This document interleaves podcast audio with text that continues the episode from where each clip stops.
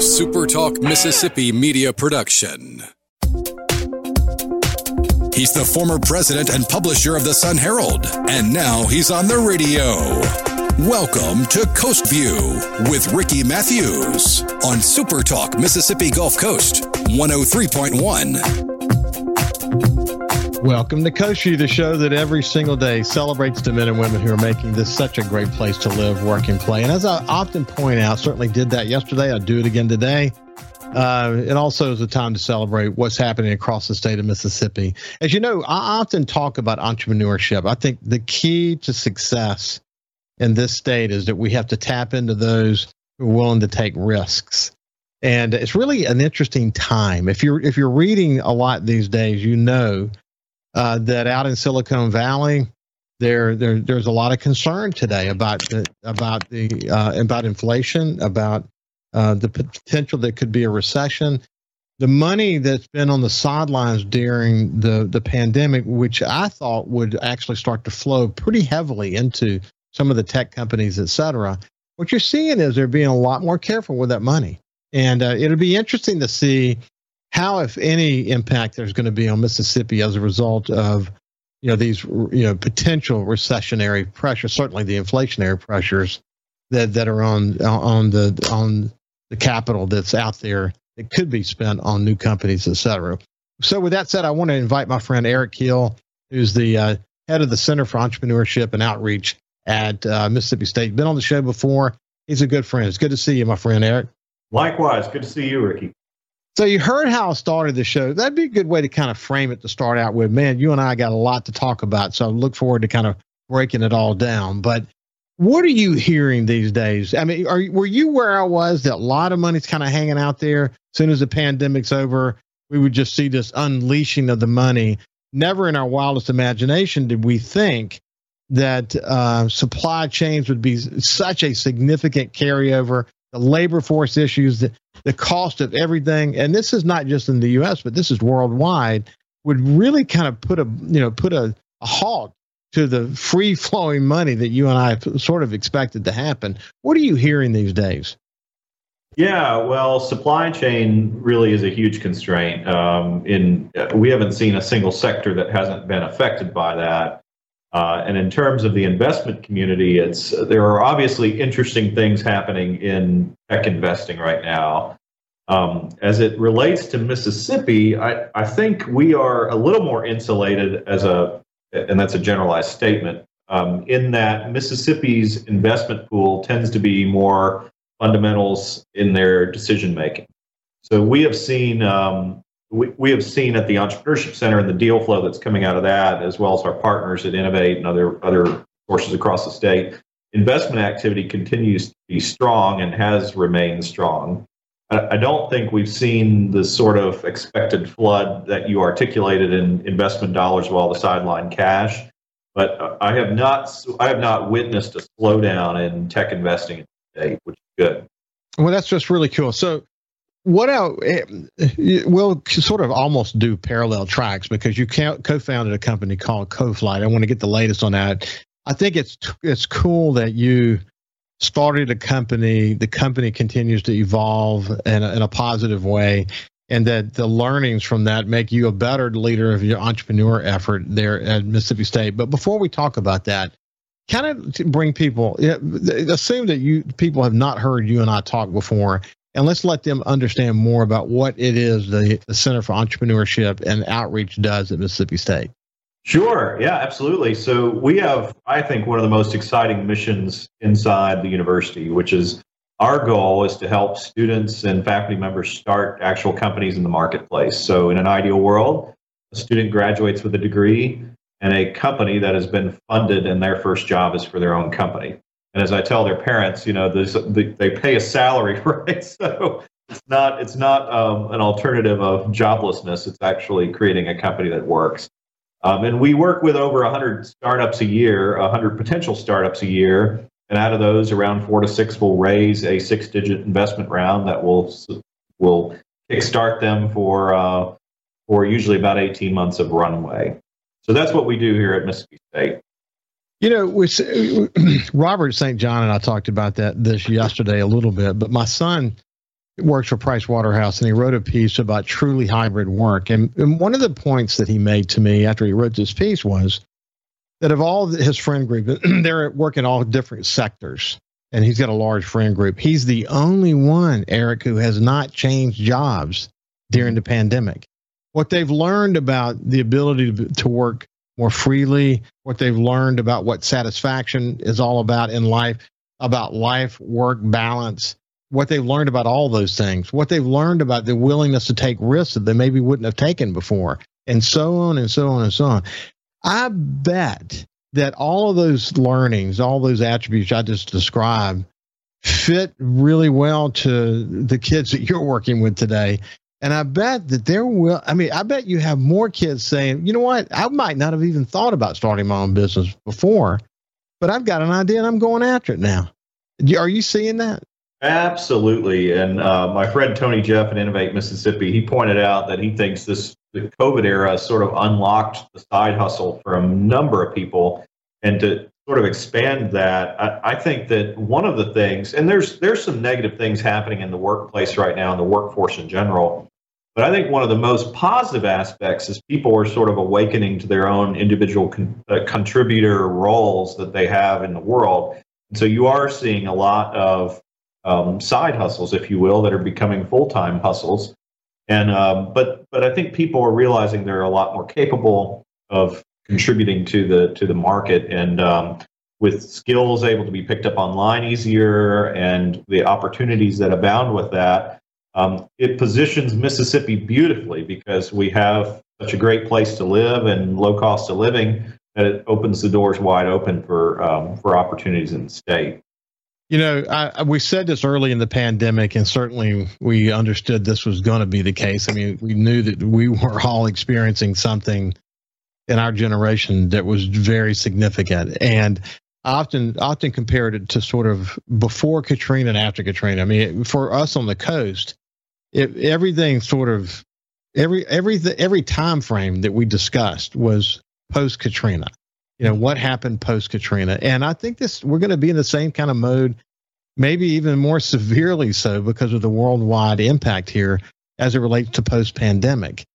Um, and your wildest imagination, I, I, think one of the one of the other points that Robert made was this notion of I can't wait to, for things to get back to normal, and you know again there is a new normal and we'll never get back to where we were before. But in your wildest imagination, did you ever think that everything would change so dramatically in the way that it did, and almost permanently so.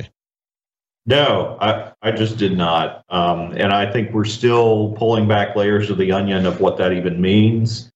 Um, you know, one of the things we, we definitely suffered in, at the center in a, you know, uh, a steep decline in students becoming interested in entrepreneurship during that, the, the heart of that period.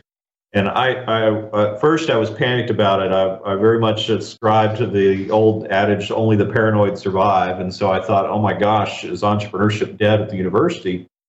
Um, and I think in many ways we started realizing that parents were really telling their students, "Look, just keep your head down and get through this, whatever this is." And so we're starting to see some uh, some resurgence of that internal motivation, and I think it's actually the pendulum is moving to the other side to where it's even more motivating than ever. Um, so I, I, didn't expect to see that sort of drastic contraction of um, sharing of ideas and solving problems. But I think we're moving past that, and I think um, you know, Robert's absolutely right. I, I don't think we're ever going back to whatever the normal was.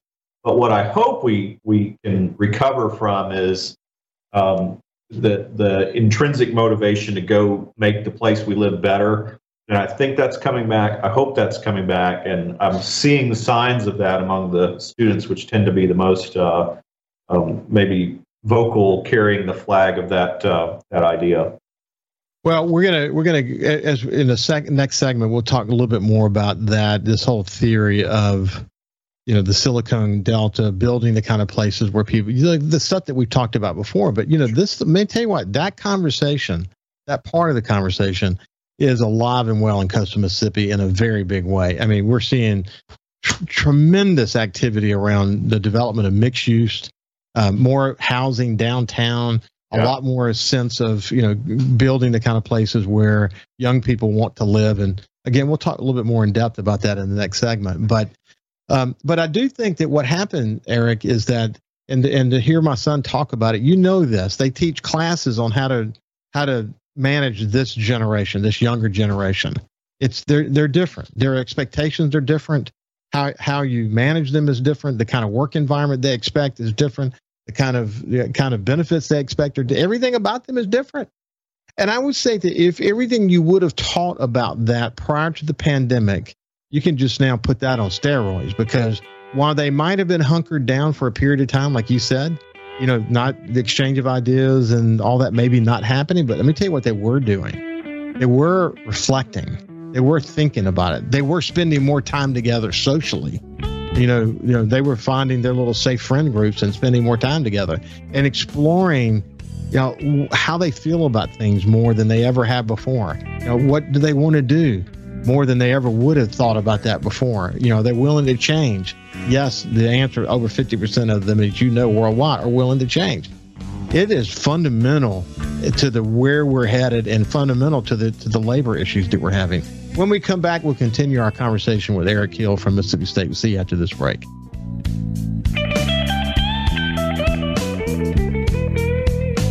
Listen live or on demand and watch episodes of Coast View on your laptop, desktop, or on your phone or tablet by going to supertalkmsgulfcoast.com. His love for the coast is why he's here.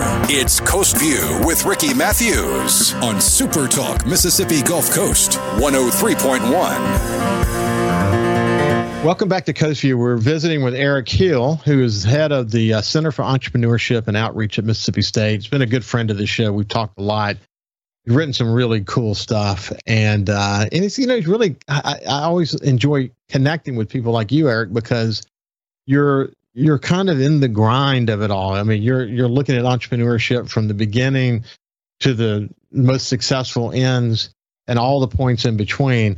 And as it relates to the pandemic, as you and I was sort of talking about a few minutes ago, there might have been a lull in willingness to really want to move toward a conversation about entrepreneurship by young people during the lockdown periods of life. But as they after they got done reflecting and realizing they're going to live, and you know they started coming out of their cocoons, the options for them were way more expansive than before the, the pandemic. Their, their willingness to take risks were way more, they're way more tolerant around risk than they were before. And you're seeing this in your work. But man, I bet, I bet that if you, if I were to look at the curriculum for Mississippi State, the business side of Mississippi State, I bet that this pandemic, this everything about the pandemic has changed the way cl- classes are even being taught today. Yeah, absolutely. I mean, I, I think that you you said it best. They students in particular had a lot of time to reflect on on the world, and so did everybody else on what what's working, what's not. Uh, we saw a lot of social tension that got uncovered, and those are real real things to be talked about. And one of the nice things about entrepreneurship, and I think while it, why it appeals to young people so much, is you know, it, there is well documented evidence that young people want to be connected more to impact than they're motivated by dollars and salaries. It's just the, the way it is. And so in entrepreneurship, they get a chance to really shape that and shape what they're working on as it relates to a market driven problem. So that's that's the heart of our curriculum and how we're we're focused on, hey, get out of the building, figure out what problems exist that interest you, and let's kind of shape a path around that where you can go make a difference and and take it off. So tell me about tell me about uh, when you're dealing with Innovate Mississippi and other partners across this state. Is is everyone sort of seeing this emerging opportunity, and with it probably creates you know obviously you never can have enough in, angel investors that is for sure, but are, are you finding that the investment side is saying, wait a minute, you know, we've unlocked something here. We need to pay more attention to what's emerging because there's a lot of innovation taking place now, and we need to tap into that. What are you seeing? Yeah, there is. And I, have said this for the last few years, and I continue to say it now is better than it's ever been for starting a tech company in Mississippi. And what's interesting is you're seeing this across the state in all the different areas. And we're trying to make sure that we're helping all aspect, all areas of the state. We've got some programs going on in Vicksburg. We've got actually um, a K-12 program going on on the coast this summer. So we've got lots of things going on to try to amplify that effort. But you're right. I mean, the partners at Innovate have been fabulous. We work hand, uh, very, very closely with them, as well as the other Mississippi research institutions. Uh, we partner on projects all the time, and that's only about to increase even further because we're recognizing, I think, as a group and as a collective whole, that this is a great path for Mississippi's growth um, to, to empower more entrepreneurs and, um, frankly, less focus on just smokestacks and more on a mixed economy that involves entrepreneurs and the knowledge based economy, if you will.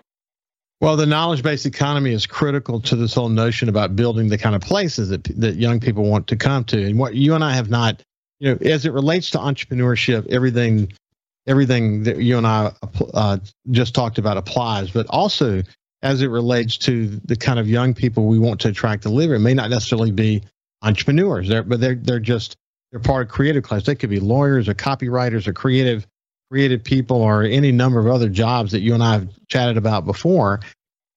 The opportunity, because I would say top of mind to them even more so today than ever, is this whole notion of finding a, a place that's got a great quality of life and is affordable. Mm-hmm. That's a big deal right now. I mean, I, I would actually suggest to you that the opportunity is now for Mississippi as it relates to attracting young people uh, all over the nation who are probably thinking more about this whole notion of, uh, you know, where do I want to live since I, I have the liberty to live anywhere. You, do you hear that?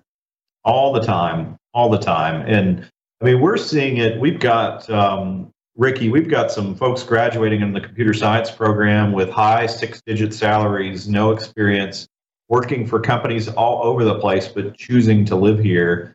Um, a specific student that I, I, heard of just the other day is working for Amazon, salary over 160 and they're staying in Mississippi because they want to be here. And obviously, that paycheck goes a lot further here than it does in Palo Alto. So, um, I, I, think that represents a huge opportunity for Mississippi because you're able to import that financial bandwidth into the state rather than um, rather than having to leave it to get it.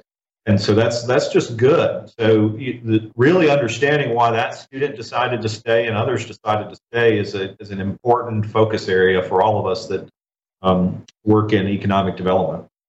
Well, Eric, you know this is one thing I have really focused on. I've tried not to be too critical, but at the same time, um, I'm in a position where I understand the process really well, and I'm really locked on to the BP funds, the the coastal restoration funds, which we're in year three now. We've got you know 13 years uh, roughly to go, 12, 13 years to go.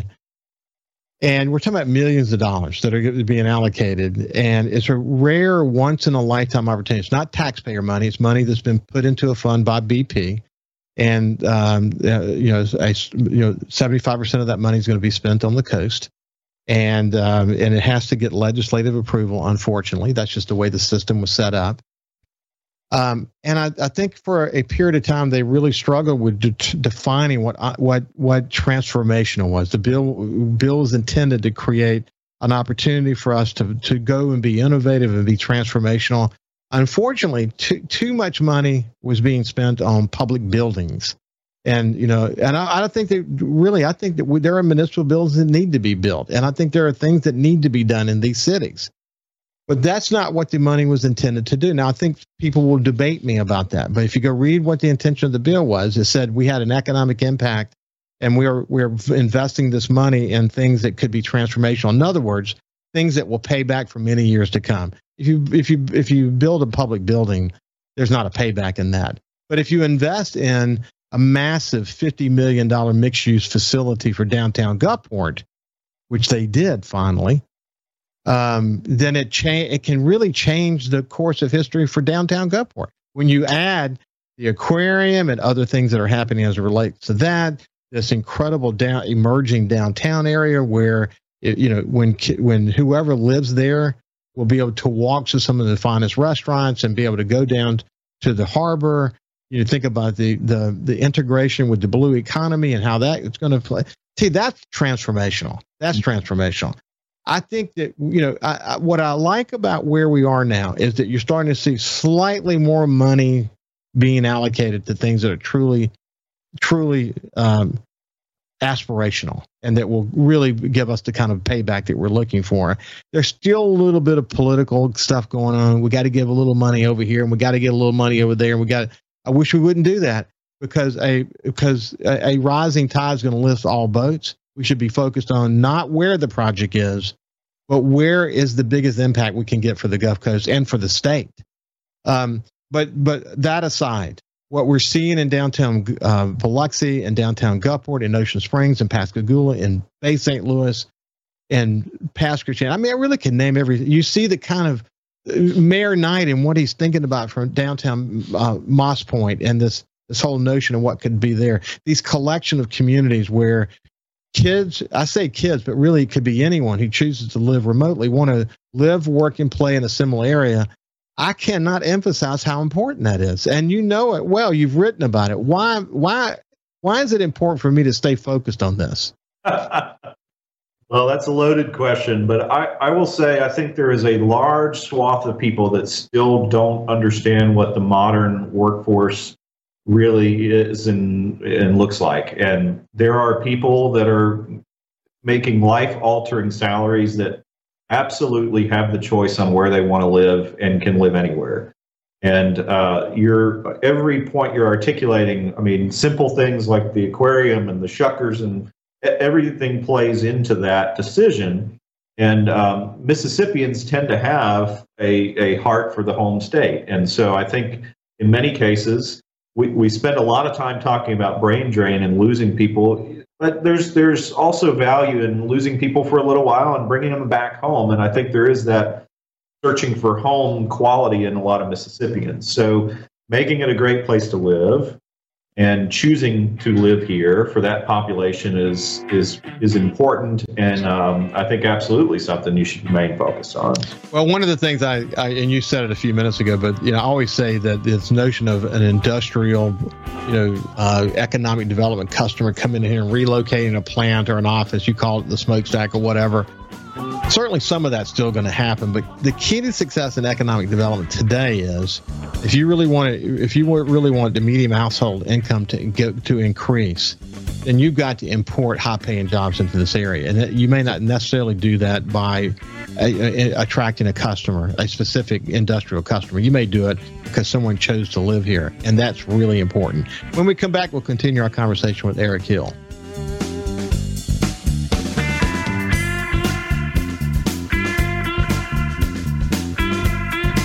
Subscribe for free to the Coast View podcast on iTunes, Google Podcasts, Spotify, or wherever you get your podcasts. He's the former president and publisher of the Sun Herald, and now he's on the radio.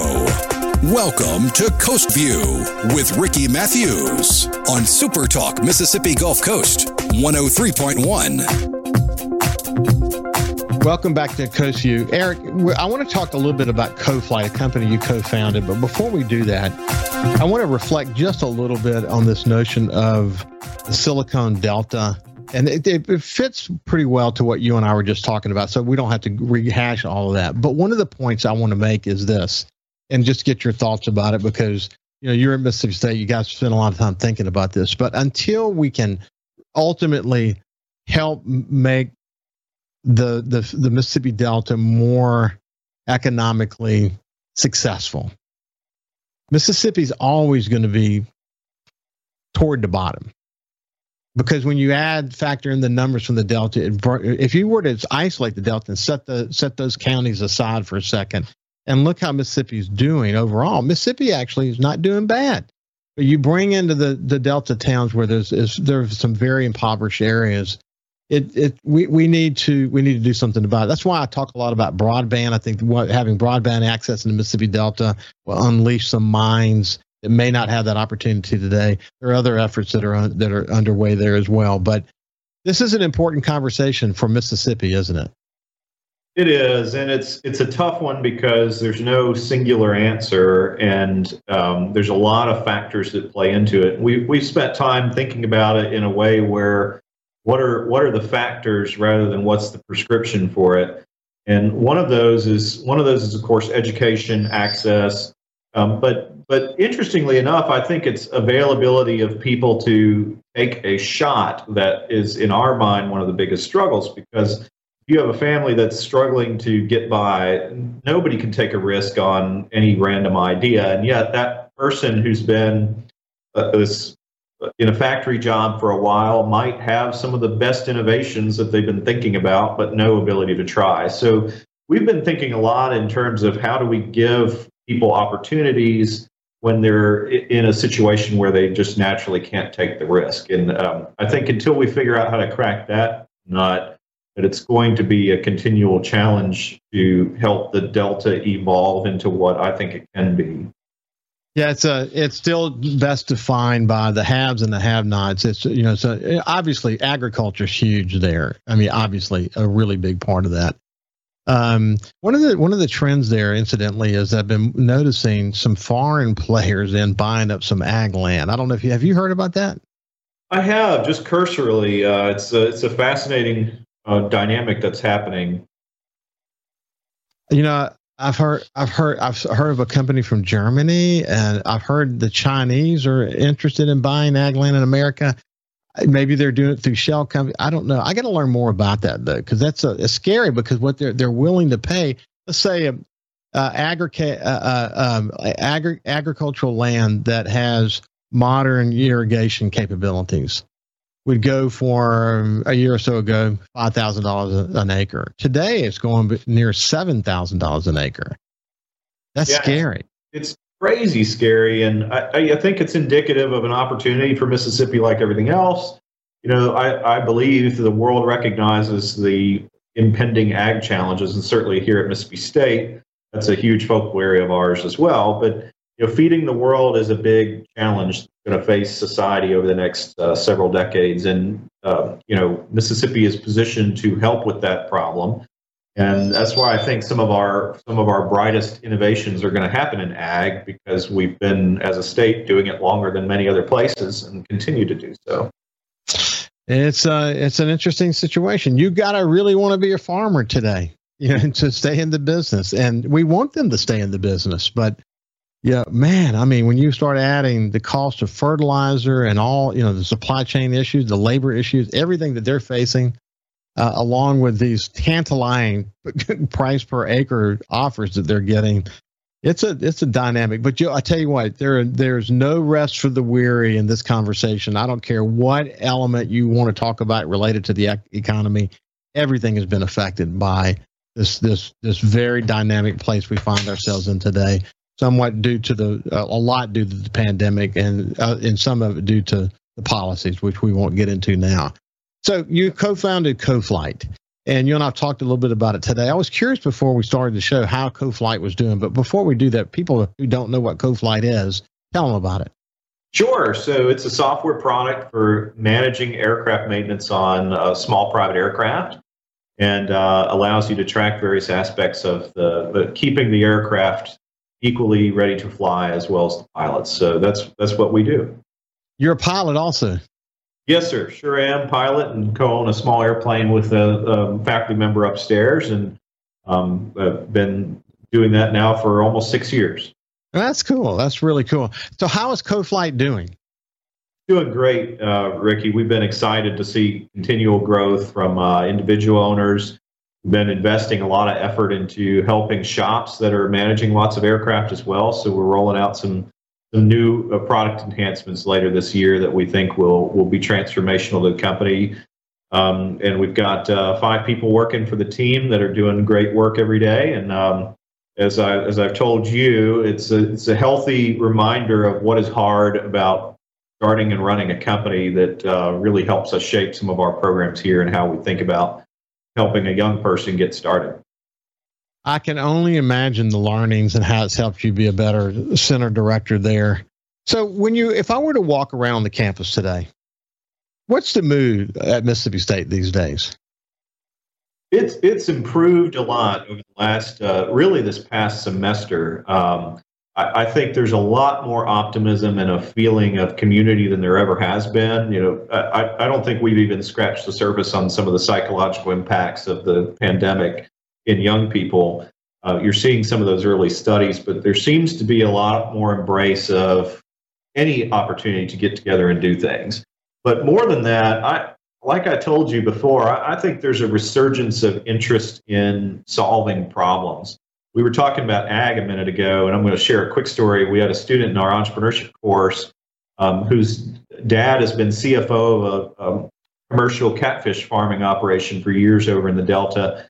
And he he was in our entrepreneurship class working on a completely unrelated project. And the last day of class, he came up and he said, "You know, I've been thinking about several things we can do to improve the catfish farming operation. We're losing money on X. We're having trouble managing Y. Thinking about this thing." And we just had this 40 minute conversation for the moment. And I was I left that conversation thinking, my goodness, you know, I, I didn't think young people were interested in ag innovation anymore. And here's this guy who's been thinking about it so, you know, there's a lot more of those conversations happening where they had pretty much died for almost 12 months. So I'm excited by that and the overall optimism on campus towards solutions. That's that's really cool. Hey, so look, if an if someone's listening to this show and they have uh, they've been thinking about investing in companies that have real promise, what's the process someone should go through if they're interested in being involved in an entrepreneur effort in Mississippi? Sure. Well, thanks for that opportunity. I mean, I think uh, you know, first and foremost, get in touch with our office. Love to meet people across the state who have any interest in this field. Um, so we're, you know, the Mississippi State Entrepreneurship Center. Reach out to us. We'd love to be connected. Um, there are several investment communities across the state now. Innovate Mississippi coordinates some regional angel funds. Um, if you have a tie to Mississippi State, there's a Bulldog Angel Network that's a private group of uh, alumni investors. Um, don't have to be alumni to participate as well. We've got some investors from New York that um, and Nashville that are engaged. So, so there's a lot of opportunity there. And beyond just the investment need, um, we are always desperate for mentors. Um, you know, we we don't define at all what these startups can be around. And so we've had everything from you know, athletic socks made from yak wool with sensors involved to biomedical devices to software to ag innovations to everything you can imagine. And we're always looking for people who have expertise and a heart for entrepreneurship and are willing to coach. And uh, we, we coordinate a fairly large mentor network for that as well. Um, so there's opportunities to plug in, people looking for second careers and get involved in some of these companies too. We think of them as student companies, but Ricky, they they perform in the market just like any others. Um, one of the ones we we that uh, was funded, I guess, a couple years ago now, just landed a contract with a Fortune 500. So they're they're blowing and going. These aren't just uh, little student companies, if you will. Well, you've mentioned Innovate Mississippi a couple of times during our conversation today. Yeah. Kind of f- frame what Innovate Mississippi is and and why it's important for them to sort of help sort of be a clearinghouse for these regional efforts. Sure. I mean, Innovate Mississippi has a statewide charter for supporting tech based entrepreneurship, and uh, they do a nice job of providing a whole array of programs. For us, they're really important to being complementary when a deal's ready to go. Um, they've done a lot of nice program additions too. There's a statewide accelerator program, which is an intense 12 week program to launch um, launch companies over the process of the summer. So it's real intense focused. And they work with regional partners like us to feed startups. There's 21 teams going through that. And they do a lot of coordination of all of the partners. So they, they've played a critical role, in my opinion, of, of helping the state's tech entrepreneurship scene. Well, we're talking to Eric Hill, who's head of entrepreneurship at Mississippi State. When we come back, we'll uh, I got a couple of more questions as it relates to Innovate Mississippi, and then we'll start to wrap it up in the final segment. We'll see you after this break.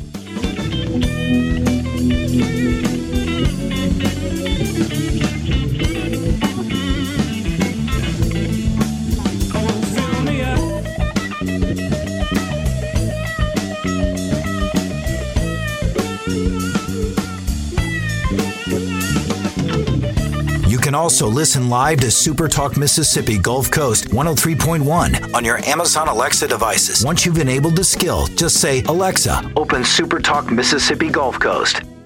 This is Coast View with Ricky Matthews on Super Talk Mississippi Gulf Coast 103.1. Visiting with our friend Eric Hill, who's head of the Center for Entrepreneurship and Outreach at Mississippi State University. And entrepreneurship, as you've heard me say, if you're a regular listener on Coast View, entrepreneurship, this whole notion of building an ecosystem in Mississippi that s- supports people who have incredible and innovative ideas and help them get where they need to go. I mean, help them you know lead them through a process that can help them because you know people bring great ideas don't they eric? But maybe they're not good marketers or maybe they're not good operational people. Maybe they don't know how to engineer something. Maybe they don't understand the law uh, behind entrepreneurship. Maybe they are don't have a financial mind at all. It, it requires a lot of support. So that's why your effort other efforts like regional efforts like yours across the state and innovate in the middle sort of being this clearinghouse working on accelerator programs and whatever else that, that would help them understand what their needs are and support them wherever possible. This is critical, isn't it? It is, and I tell people all the time, it's it's it, we don't try to make entrepreneurs. We try to help and help them fill holes where are needed and uh, make it a little easier. It's it's hard enough to start a business. Our goal is to help them identify where weaknesses are and help them fill those to make it a little bit easier. Uh, Bill Aulet at MIT, who we modeled a lot of the program here off, is uh, famous for calling him the hacker, the hipster, and the hustler. Those are the personality types an entrepreneur has to embrace. And in my observation, usually people have at least one of those dimensions, sometimes two, but rarely all three. So we use it as a framework for figuring out uh, team dynamics. So yeah. Yeah, what a what a you know as as I often say that when you frame it at a macro level like that, it's very simplistic but it is super complicated when you start looking at the dimensions aren't it's right. super complicated hey i was uh, really interested to hear from george freeland recently that you guys have been involved in some really cool stuff with the jackson county economic development foundation tell me more about that yeah, well, we've run a, a, a fairly successful high school entrepreneurship camp here in Starkville for years. And it's an exciting experience because the students come in Sunday having never met each other, and these are 14 to 17 year olds. We Monday morning, they form a company Sunday night. We send them out in town Monday morning to go learn from potential customers. They come up with products, make them, put together a whole retail store, and sell it on Saturday morning. So in seven days, they get a taste of the entire entrepreneurial process. And in the past, the students, you know, they do financials and they walk away with the profit they make for the week. Last year, students made, I think, $2,200 on a Saturday morning here in Starkville. And so we've talked about growing that. And this summer, we're trying to pilot a camp on the coast for the same age group, uh, working with the foundation there to, um, to try to make this happen. So we're really excited about this opportunity. You know, it makes so much sense. So when you think about when you think about University of Southern Mississippi, Mississippi State, and Ole Miss's uh, awareness of the coast and how their programs fit with the economic opportunities of the coast, when you think about the incredible work that's do, being done across the coast, across Mississippi, and especially on the coast, related to the community college system, one of the best in the nation, and this whole notion i mean when you look at the community college system in mississippi there are more kids involved in the job development side than in the you know i'm going to go on to a four-year university side. It's incredible. I mean connecting the skill development with the needs of of industry and business is really important. And it seems to me that if you certainly ground zero for all those efforts is jackson county. I mean what's happening in jackson county is incredibly important because man do they have big time needs. But it seems that entrepreneurship just has a nice little it's just another piece of that puzzle. Plugs in perfectly to that overall scheme doesn't it? It is. And you know the we talk about this a lot. The founders of a company always get the you know attention with any new venture. But it's looking at the ancillary impact that any startup has that's really important. And and we talk a lot ricky about the mix of smokestacks and startups. And there's there's a lot of truth to be had uh, said around that. I mean, if you look at Huntington Ingalls, which is just on fire, doing great work. Look at all the ancillary businesses that support that company as just one example. So there's entrepreneurship that works in, in complementary nature with big industry, but also same with the startups. They have to have people that work there as well. And you can think about the workforce around startup companies the same. And so I think um, we're excited about that partnership with Jackson County. Um, they've been have been great to work with, and uh, we're hoping to. The more young people we can get younger thinking about business and as entrepreneurship as a career path, we're really um, invested in growing K 12 uh, perspective on this. And, you know, we've got a lot of alum on the coast. There's a lot of talented students on the coast. So we're excited about giving this a try. I think Mary Martha and, and George are the dynamic duo and when you, yes, yeah, and when you think about we think about the foundation being this public-private partnership with industry engagement, as well as you know the the public sector, and how it's all come together, uh, with leaders still involved like Jerry St. Pé and Royce Cumbus and others. It is it's kind of a it's a it's a best practice we all all should pay very close attention to. Absolutely, and and we you know look we're We've got plenty of slots open. We've got some scholarships available for it. So, you know, all I can say is msuceo.com, hit our summer camp link. We'd love to have um, great folks from the coast join us for the camp, both in participants and people helping out with it. So or you can call the Jackson County Economic Development Foundation over in Pascagoula, and they they'll have information about that as well. But anyway, Eric, it's been great to catch up with you, my friend. Likewise, likewise. Keep up the good work uh, up there at Mississippi State and stay focused on the coast along the way. So it's been great. Have a great day, and we will see you tomorrow.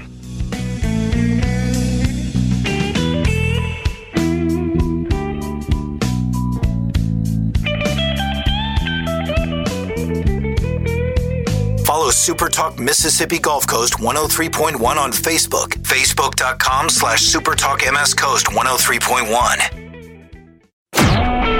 A SuperTalk Mississippi media production.